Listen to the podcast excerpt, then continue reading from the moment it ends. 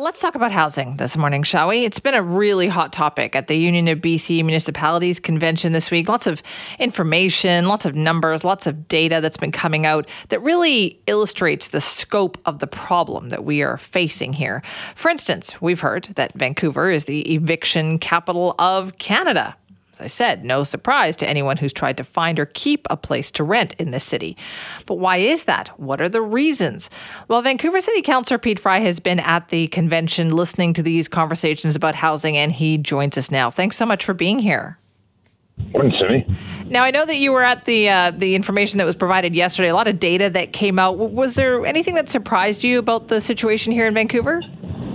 Well, the, uh, the Stats Canada chief statistician uh, gave a presentation that basically uh, indicated that Vancouver is the eviction capital of Canada, which may not come as a surprise to most. But what was surprising to me was the rise in the number of evictions for uh, landlord use, which is now at 26% of all evictions. So one quarter of all evictions are for landlord use. And we've seen uh, a pretty steady increase in it. Certainly at my office, I've, I've been getting a lot of correspondence about folks. I've, I've talked to uh, MLA Spencer Chandra Herbert about the same issue, and he's seeing a huge increase. And certainly from uh, tenant advocacy groups, we're seeing a huge increase in evictions for landlord use, which is is a stipulation under the uh, Resident Tenancy Act that allows uh, evictions uh, without cause. Um, and we see maybe a correlation between that and the changes to the uh, Tenancy Act around uh, renovictions. So uh, the provincial government did add some changes, and uh, this was addressed in a conversation with uh, Minister of Housing Ravi Kahlon. Oh, okay. Earlier. Interesting. So, do you think that this is a bit of a loophole then? I mean, it. I, I can't definitively say, but it would appear to be, yeah, yeah. So, I think people are are recognizing that they can no longer do the sort of renoviction route, which has, you know, been a big issue for folks in the past, where we see, uh, you know, cosmetic renovations as grounds for evicting a tenant, and obviously, once you've evicted a tenant, the rents can change, and and in today's market, we know that a lot of older older unit rents that were you know less than a thousand dollars could be turned over and rented for up to three thousand dollars. So there's kind of an incentive there, and we've definitely seen this sort of emergent pattern. Right, because we've heard these stories anecdotally, as you pointed out too, and we hear it all the time, right? People saying, "Oh, six months later, I saw it up for rent, even though it was supposed to be for landlord use." What kind of accountability is there for this, Councillor Fry? Like, what can somebody do if this happens to them?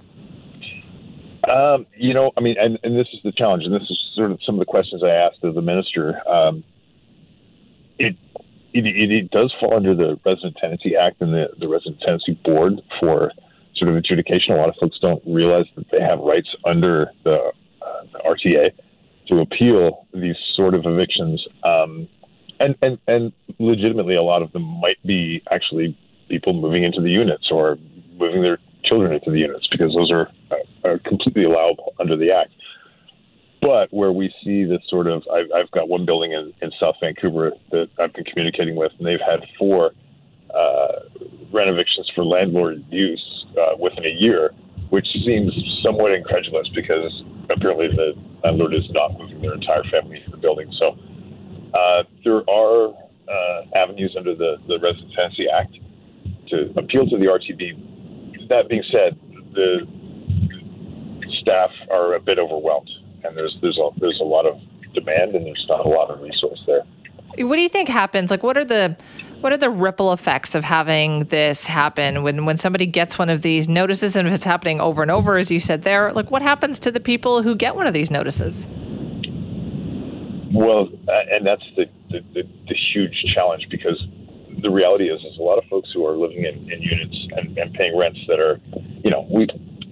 I'm typically talking to folks who have been in the same unit for 20 years or more, and and they there's nowhere to go there is no equivalent rent uh, that they can find out in the open market. So it, it is a big, big, big challenge, and um, and it, it, it, we see it impacting us on you know the nature of like uh, homelessness and and just housing insecurity. So, what do you think the city can do? What kind of role would you like to see the city play in this? Well, we, we did have uh, a, a renter's office at the city of Vancouver that was going to support a little bit more resources for as far as folks being able to access uh, help and supports. But the reality is is that uh, we don't have that at the city of Vancouver anymore, and this is sort of provincial jurisdiction, so we're looking to the province to uh,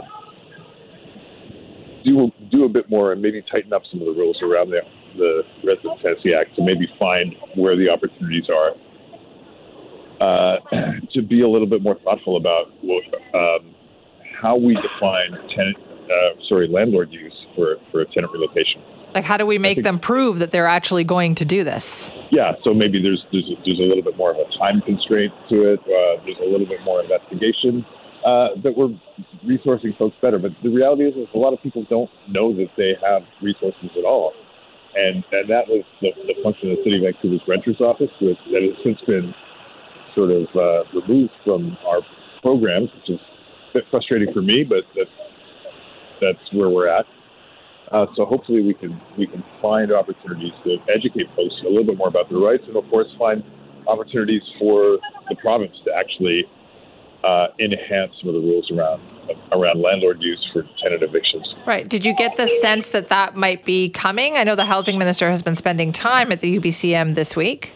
Yeah, yeah, yeah. No, he. Uh, I mean, it, it's there is some legislation coming. I think in the fall, and and and, and the minister was was was you know somewhat reserved in, in, in commenting on that, of course, because it is pending legislation. But uh, you know, like I say, I was talking to MLA Spencer Chandra Herbert, and they're seeing the same pattern. Uh, so it's it's something that that province is alive to, and we're recognizing that this is an emergent issue for folks uh, who rent in the, in the city of Vancouver and, and indeed across all of British Columbia. So, you know, we, we recognize that that that the way things are going, uh, the nature of displacement for folks who are renting, uh, and relative again relative to the median income in, in Vancouver and BC.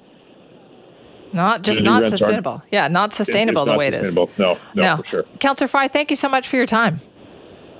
My pleasure. Thanks, Simi. Appreciate that. It's Pete Fry, uh, Director of the Union of BC Municipalities and Green Party Vancouver City Councillor, talking about the housing issues that they have been learning about. So, yesterday, the Chief Statistician for Statistics Canada had a seminar at the UBCM. Pete Fry was there, and he said what he learned. He was surprised to hear this. Vancouver is the eviction capital of Canada. That doesn't surprise a lot of people.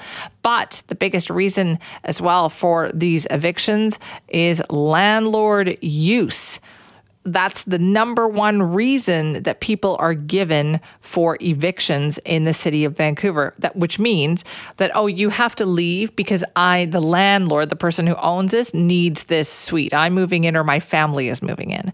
But how many times have we heard, and maybe you've had this happen to you, is that a few months later the former renter then sees the unit up for up for rent again, but at a much higher rent. And it has now become so prevalent. And isn't it interesting that Pete Fry said that this kind of coincides, uh, the increased prevalence of this coincides with the fact that the province then closed the renoviction loophole, which used to be the number one excuse as to why people were given eviction notices. And now it's landlord use. Can you imagine four units in one building in South Vancouver getting the same landlord use eviction notice? What? How many places is a landlord going to move into? How much family does this person have? So, yeah, is it being abused, do you think? Is that a loophole that needs to be closed? I know some landlords will say, well, wait a minute, wait a minute. You can't do that. That's not fair to landlords. All right. Well, what's where's the balance on that?